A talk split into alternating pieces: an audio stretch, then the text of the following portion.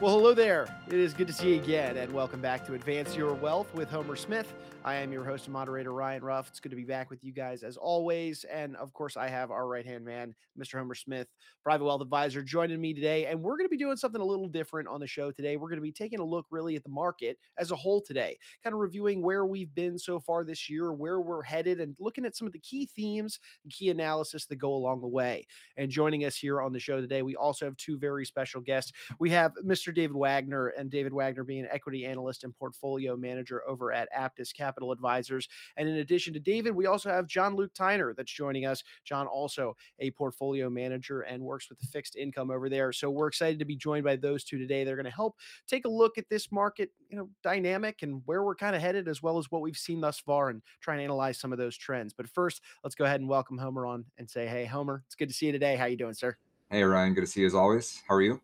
I'm good. I'm good. Uh, you know, we were just saying before we punched the punch the record button, but we're busy as always. But busy's good, especially this time of the year. So, Homer, uh, why don't you frame things up for us to kind of kick off today's discussion? I know we've got two special guests that you want to introduce, and uh, kind of just let the audience know where we're headed with today's episode in particular. No, that's great. And uh, part of the the switch up is historically what I've always done, you know, on a monthly and quarterly basis is give our convergent view of the markets and the economy, what happened in the previous quarter, and and what are some of the things we're looking out for in the quarter coming up. And and one thing we always focus on is, you know, we're not trying to predict the future. I, I don't think anybody is really capable of doing that. And so rather, our focus is on always being prepared for whatever might come next. And you know, for those clients that are watching this, uh, we've walked you through the last couple of years our philosophy on on managing money in this environment, and that you know over the last 40 years we've been in a, in a very particular you know time in history where certain things converged. If you go back to the early 80s and interest rates were you know in the in the mid teens uh, inflation was double digits. The top tax rate was 70 plus percent uh, federally at least. Um, and we had just come out of a decade of the 70s with effectively no um, nominal economic growth and no stock market growth for for over a decade and it was the setup for what really drove uh, a very strong period for stock and bond market returns over the next 40 years.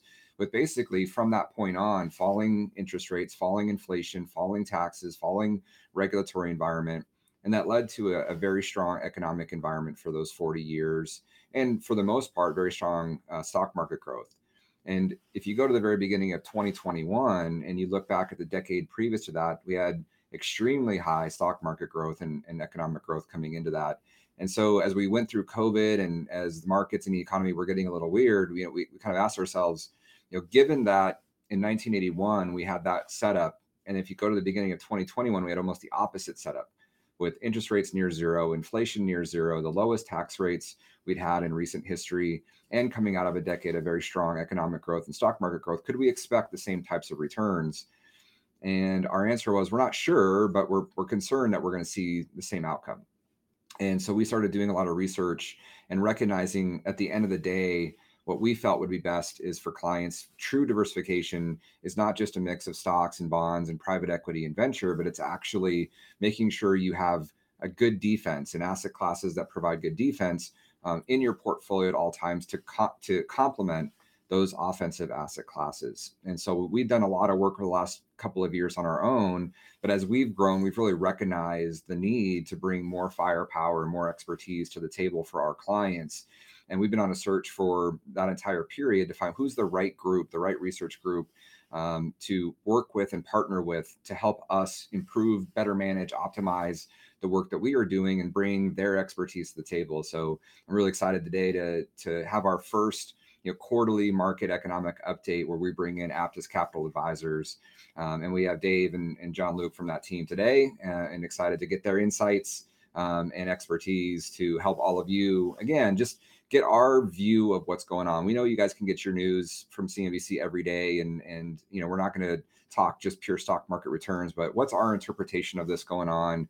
And, and what are we, what are some of the things that we're looking around corners around um, to see all that? So uh, so excited to have uh, our team and partners on the call with you all today. So welcome, uh, Dave and John Luke. How are you guys doing? Yeah, thanks, Homer. Doing great. Yeah, thanks so much for having us today. We're excited yeah. for this. Good, excellent. Well, I think probably what best is to give you guys a chance to introduce Aptus and what you guys are all about, um, and, uh, and we'll dive into just uh, some open-ended questions on on what we see going on out there. Yeah, perfect. Thanks, Homer. At, at, at Aptus, we have a very differentiated approach. I think you spoke very per- perfectly to the intro as far as just the environment that we've seen and and how we've started as a company at Aptus. But we really focus on options-based exposures through ETFs and as as well as just portfolio construction. And we view uh, volatility as an asset class across our portfolios. And so I, I think it's just a, it's a very uh, good complement with Convergent to a partnership have a partnership with y'all's team. That's great. So, as part of our all-weather approach, we always talk about long volatility as an asset class or volatility as an asset class, and it's always hard to describe exactly what that is. Um, you know, I'm not going to ask you to go into the weeds of, of what that means today. We've we spent a lot of time with clients, but given you know last year, so you know, looking at last year uh, as interest rates were going up and, and inflation rising. Uh, we saw a lot of volatility in the bond space and, and, the, and obviously the stock market. And for the first time in many years, you know saw those two converge together and, and correlations. Um, and I think many expected, including I think even our team expected, you know, more of the same coming into this year, given the environment we were headed into. That's not been the case uh, so far this year, at least through the first quarter um, uh, so far this year. So, you know, from your guys' view of things, what's happened so far this year? Why, when you know, we're seeing economic slowdown and, and concerns around um, inflation persist, you know, wh- why do you guys think the market is up still so far this year, in spite of some of the the larger concerns that are out there? Yeah, Homer, I'll take that one. I, I, think, you know, that is a question that we continue to get because a lot of the sins that the market has, you know, had over the last 10, 12 years through quantitative easing, you know, it's almost like the market hasn't gone to reconciliation for it just yet. Obviously, last year for the what I would consider to be the antiquated 60 40 portfolio, it had its third worst year since 1929. So it was a very bad last year, but we still think that a lot of those sins have been atoned for.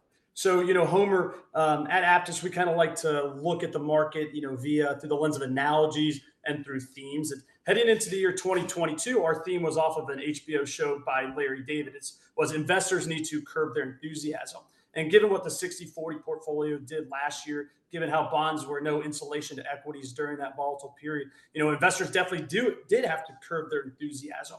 So that led us almost to this year's 2023's theme for the market at Aptus, and it was based off a 2000, I believe, movie by the Coen brothers, and it's off of one of the main songs in the movie, a, a man of constant sorrow. But to put in the tune of the market, we're saying it's a market in constant sorrow. It's not saying that we're going to have another year this year like we had last year. It's the fact that we need to continue to start looking at this market differently. Exactly what you alluded to there, Homer. You know, let's go back to 1981 when inflation was running rampant, when bonds weren't the insulative aspect to the portfolio. It's more of, hey, we might have this continued constant sorrow for those who don't look at this market differently. If they just, you know, rely on, like I said, the antiquated 60 40 portfolio, you may have consistent sorrow moving forward in the future. So that's why it's so apparent that we do need to look at this market from a different angle. We need to play defense to have some type of offense moving forward. You know, we need to do better in the tails on the left side and on the right side.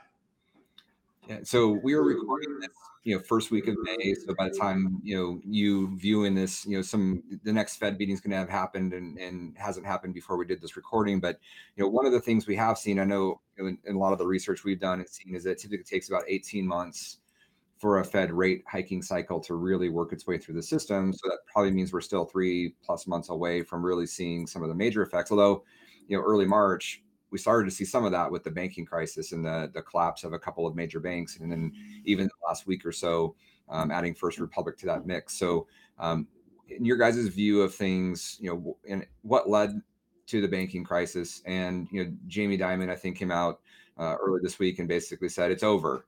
We're all good now. Um, how, how, do you guys view that? And are we still? Is there is there more risk ahead um, in the banking sector? Yeah, there there are certainly some problems that banks faced with just the rapid rise in interest rates that we saw, and you know a lot of them just simply followed what the Fed told them that inflation was transitory and that rates weren't going to have to rise drastically. And so what did they do? They took in a bunch of deposits and then they bought a bunch of long term bonds to lock in spread. And really, what they saw in the face of that was massive losses on the bonds that they then had to realize to make whole depositors for their capital. And so, you know, I think ultimately the the the question is really two two parts. Number one is the safety of the banking system, which I think needs to be instilled by Janet Powell, uh, by Janet Yellen and, and Chairman Powell uh, to, to solidify just the safety of, of banks. And maybe that involves increasing the FDIC limits for corporations. But really, the other side is, you know, we're, we're fighting an uphill battle because of where treasury bills are and money markets. And everyone is um, pretty savvy now that we're connected with online banking and everyone can look at their phone and, and move around their deposits quickly but why wouldn't you move your cash from 0% interest rates at Chase Bank into uh, you know 5% paying money market fund and we continue to see that and I think tomorrow with another rate hike that that probably exacerbates the issue again. I mean, like the scary part of this go around on a banking crisis is is this banking crisis is very different than any of the two previous banking crises that we had. If you go back to the financial crisis of 07, 08, if you go back to the savings and loan crisis of you know the 1980s, those were different crises. Those two were more due to credit problems themselves. It was, hey, I made loans and you know the people just didn't pay me back. In the 80s, it was more on the CRE loan portfolio, and obviously the financial crisis was more uh, on the residential side. But to John Luke's point here, this is collateral damage due to interest rates. It's losses on the loan and security portfolios. And, you know, banks just got, you know, crazily about taking on a whole lot of interest rate risk that really made no sense. Mm-hmm. But the weird part to me on this is, was the fact that a lot of this has been known for the last year that a lot of these banks are going to have to take a lot of losses, but people just didn't care about it. And it wasn't until, you know, we had one issue is when everyone started to care about it. So this, this, this go around definitely seems a little bit different than the last two that we've been accustomed to. And I think it was interesting to me as this all played out was um, in our in my I guess concern about what's going on right now is bad news is still good news, and that you know we saw the collapse. You know, three three of the four largest now I think after First Republic Bank collapses in history have happened. Um, yet the market continues to march higher in general uh, because our you know at least our view of it is people believe well the Fed has to pivot now they can't keep affording to raise rates and creating this this ongoing issue of higher money market rates versus deposit rates bank can pay you know so given that we have this banking crisis but on the other hand we have seemingly sticky inflation you know stronger than expected economy up to this point that's kind of hanging in there and a very sticky jobs market. You know what how is the fed going to navigate this you know in your guys's uh or what should they i guess in your opinions at least how should they be thinking about this or what should we expect and investors expect is going to how that how this is going to play out given all these issues that this this two-sided issue they have to face here?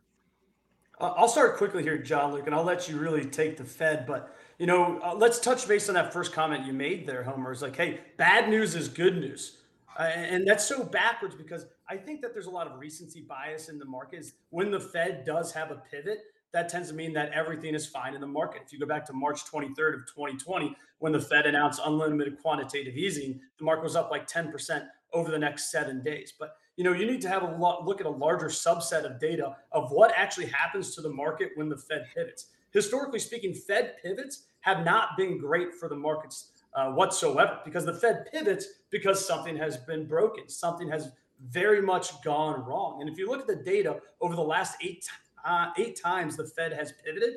The market doesn't bottom for another 195 trading days, and it sees market price degradation of like 23.5% for the S&P 500. So that's why I don't believe in, you know, I don't agree with, pardon me, that, you know, bad news is good news for the market and then everyone's rooting for some type of pivot. Yeah, I, I think the point on just the volatility of inflation that we've seen will, will, you know really hone in on the asset allocation question that we initially talked about and ultimately the, the most important part of, of our, our interaction with customers and, and, and clients is is how is their portfolio constructed for this environment moving forward but if the fed has a, a you know a three-pronged mandate of inflation low inflation you know relatively low em- employment unemployment and uh, financial stability you have to kind of think about the, the, the tools that they have and where we are in that environment. And you know, unemployment is still very low, 3.5 percent. Inflation is still pretty high and, and and seemingly sticky, especially across some of the services type of data points. And, and then when you look at financial stability, like some of the, the, the banks that we've mentioned have had problems, they've been the Fed has been very quick to sort of isolate and stick those problems, uh, you know, with different facilities and, and things like that, which have have worked in easing the markets. And so, you know, at this point, I don't see the Fed being able to pivot at any point soon. And our thoughts, you know, globally at Aptus are we're probably plus, you know, over five percent Fed fund rate for the foreseeable future, and there's very little chance of us seeing rate cuts like as soon as July, as what you know the market is is thinking. So, you know, higher for longer for sure. So, given that, you know, my as I've talked to clients about this, you know, I told them when when we know that this is really potentially coming to fruition, maybe some of the, the, the potential downside out there is when bad news becomes bad news again. And so, what, what are some of those potential landmines that you guys see out there? Whether it's in, you know, we hear a lot about the commercial real estate space, and I see both sides. People say this is a, a huge canary in the coal mine. Others say it's just not that big of a deal. You get to the corporate debt space and the rollovers that are coming um, with, you know, the COVID loans that everybody got to do. You know, are those really issues? Um, and if if if those aren't, are there others that you guys are watching that you know could be you know some of these issues that come to fruition later this year as rates stay higher for longer? Yeah, on, on the corporate debt side, we've certainly seen a number of borrowers the last several years really extend the profile of their debt, which I think helps them weather this storm. The real problem, I think, is like on some of the floating rate bank loans that are out there, where you actually see those reprice, you know, in lockstep with Fed policy. So if you talk about a slowing economy or a potential recession and credit spreads blowing out and, and those guys needing needing to to you know refinance at substantially higher rates, that could lead to some trouble um, on the fixed income side. And we've certainly been a, a proponent of avoiding those sectors. And I think the wild card thing here is well, one, I would say that a lot of the things that can break the market or that actually does break the market isn't what is expected. I think that there's a lot of investors out there climbing a wall of worry right now. Well, there there are a lot of worries out there in the market. I mean, my biggest theme that I've been saying this year's this year that could you know cause some rift in the market is that we're going to go from inflation to growth frustration. So we're going to see some type of substantial earnings decline. But the wild card here for me is actually the the debt ceiling. All right, because obviously I think if we go to recency bias, you think back to 2011 when the basically the U.S. defaults on their debt. Well, they basically saw a uh, lowering of their credit rating all right, by the S&P 500 and, and, Moody's, and you had the market drop 17 and a half percent. I think it was like in June or, or, July of 2011. I mean, there's a lot of similarities to this year as there was in 2011. You know, uh, Democratic president, a split Congress, you know, a lot of turmoil uh, going on from a growth perspective in Europe. But there are some non-similarities this year that actually make me more scared about the debt ceiling crisis this year than t- 2011. Well, one, you actually just had last night Janet Yellen come out and say, you know, hey, you know what? I think June 1st is going to be kind of the, the D day where we can no longer pay our bills. If you go back to rewind to January, she said that was like late June, early July. But the, the biggest kicker for me here is it's kind of what John Luke just alluded to right there. Right now, 50% of the US debt expires in the next three years. It has an average coupon rate, so an average interest rate of 1.84%. All right. And if we're going to have rates continue to stay higher for longer, much like John Luke said that we believe in, you know, the debt load of what the government's going to have to pay from an interest expense perspective on them rolling over this debt is going to be exorbitantly high. I mean, you have the U.S. two-year Treasury right now trading at four percent, and like I just mentioned, the average t- average coupon for their maturities right now is 1.84 percent. You know, that's going to really throw a uh, wrench in the spokes of the tires when they're trying to balance a budget. Yeah. Good. Well, um, before we wrap up, I want to keep this short and sweet. Appreciate your guys' time today. Any any uh, I guess additional comments on you know we've always talked a lot about our approach and how it, it, matches closely with with yours and and making sure we got good defense on the field. So just at a high level, without necessarily getting into specific investments, how would you guys be approaching, you know, construct? I know every client's different, their needs are different, but in general, um, how would you guys be thinking about approaching what's what's to come here in the next six months?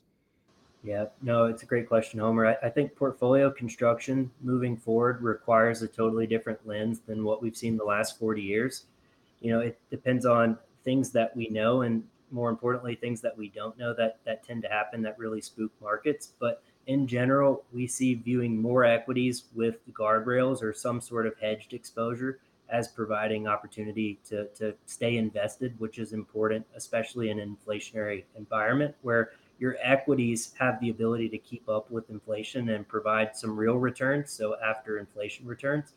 And so, you know, incorporating long volatility, incorporating hedges into the portfolio gives us the ability to stay invested and to not worry about large left tail events because we have positions in place that can actually take advantage of that.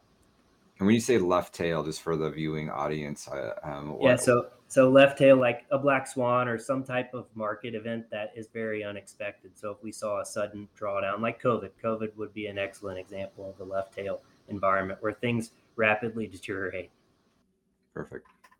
Dave, any uh, final uh, thoughts from your end as well? You know, I think as the market continues to evolve, you have to evolve your strategy with it. And that's why I think this partnership just works so well because it feels like we've been innovative. We've been on the forefront on how to think differently in this type of environment to make sure that we do not inject some type of longevity uh, risk into the portfolio. What longevity risk is basically, you know, an advisor having to go to a client and say, hey, you know, you have to work longer or you have to start spending less. They're never great conversations to have. So I think a lot of the things that we're being proactive right now, you know, evolving with the market is definitely tackling uh, that risk that I think a lot of people that utilize the antiquated 64, 60 40 portfolio are unintentionally and unknowingly injecting that risk into their portfolio. That's great. Well, um, appreciate you guys joining today. I, you know, one of the roles that we play for clients is being this coordinator of experts. And while I, you know, we have a lot of experience and expertise in our team, you know, over, you know, myself 20 years doing this, um, you know, our role really is working with our clients individually and helping them make smart decisions. And so bringing in resources and expertise like you all bring to the table with, you know, a team uh, of experts that we get to take advantage of and, and access. Just really excited for the partnership and, and you know, looking forward to, to doing more of these in the future and and being able to share your guys' wealth of knowledge and experience with our clients as well. So appreciate you joining the show today. Fantastic, guys. And Homer, look, I know we've thrown a lot at our audience, a lot of considerations for what is to come later in this year. I'm sure there might be some questions out there for anybody, Homer, that is interested in open up a dialogue with you to get your two cents on what is to come and any recommendations and strategies that maybe they should be considering for their financial portfolio or their financial world, for lack lack of a better term, uh, what would be the best way they can get in touch with you guys and just open up that conversation? Yeah, I think the best way always is to, to come to our website. Um, and you you can reach out to us via email uh, uh, as well, and just say, hey, we need to have a call and, and talk about what's going on with our portfolio, and, and would love a review, love a second pair of eyes on what we're doing, and and see if there might be some opportunities to again add some of that defense in uh, to uh, help you know su- supplement the the offense that they have going on. Sure, absolutely. Well, Homer, look, I appreciate you and your time. and you busy guy. I'll let you get back to serving your clients, but uh, looking forward to having you back on the next one and uh, another great conversation with some good guests. All right, thanks, Ryan. Appreciate it. Of course, of course. And hey, look, folks, we want to take one final moment, as always, and thank you guys for jumping aboard and being with us on the show here today. If you did take anything away from today's conversation, you benefited from it in any way, shape, or form, well, make sure you subscribe to the show then on whichever platform you checked us out on today. That way, you never miss out on a future episode where Homer, myself, and any of our esteemed guests dive into these different wealth management topics so that you and yours can come out better for it. On the other side, a great conversation surrounding the markets currently, as well as what we're, you know, expecting here as we roll through the remainder of the year. Uh, David Wagner, John Luke Tyner from uh, Aptus Capital Advisors, we appreciate you guys for being aboard. But uh, for Homer, for John Luke, for David, I'm Ryan. We're going to go ahead and say so long now, but we appreciate you stopping by and being with us on Advance Your Wealth. All opinions expressed by Homer Smith are solely Smith's opinions and do not reflect the opinions of Integrated Wealth Concepts LLC, Integrated, or its parent company or affiliates, and may have been previously disseminated by Smith on television, radio, internet, or another medium. You should not treat any opinion expressed by Smith as a specific inducement to make particular investment or follow a particular strategy, but only as an expression of his opinion. Smith's opinions are based on information he considers reliable, but neither integrated nor its affiliates and or subsidiaries warrant its completeness or accuracy, and it should not be relied upon as such. Smith Integrated, its affiliates and or subsidiaries are not under any obligation to update or correct any information provided. Smith's statements and opinions are subject to change without notice. Past performance is not indicative of future results. Neither Smith nor Integrated guarantees any specific outcome or profit. You should be aware of the real risk of loss in following any strategy or investment discussed by Smith or anyone else. Strategies or investments discussed may fluctuate in price or value. Investors may get back less than invested. Investments or strategies mentioned on this website or in the show may not be suitable for you. This material does not take into account your particular investment objectives, financial situation, or needs, and is not intended as recommendations appropriate for you. You must make an independent decision regarding investments or strategies mentioned by Smith. Before acting on information you hear, you should consider whether it is suitable for your particular circumstances and strongly consider seeking advice from your own financial or investment advisor. Investment advice offered through Integrated Financial Partners, a registered investment advisor. Integrated Financial Partners provides investment advisory services through several doing business as names. The information in this material is for general information only and is not intended to provide specific advice or recommendations for any individual. Integrated Financial Partners does not provide legal, tax, mortgage advice, or services. Integrated Partners and Convergent Wealth Partners are separate entities from Aptus Capital Advisors.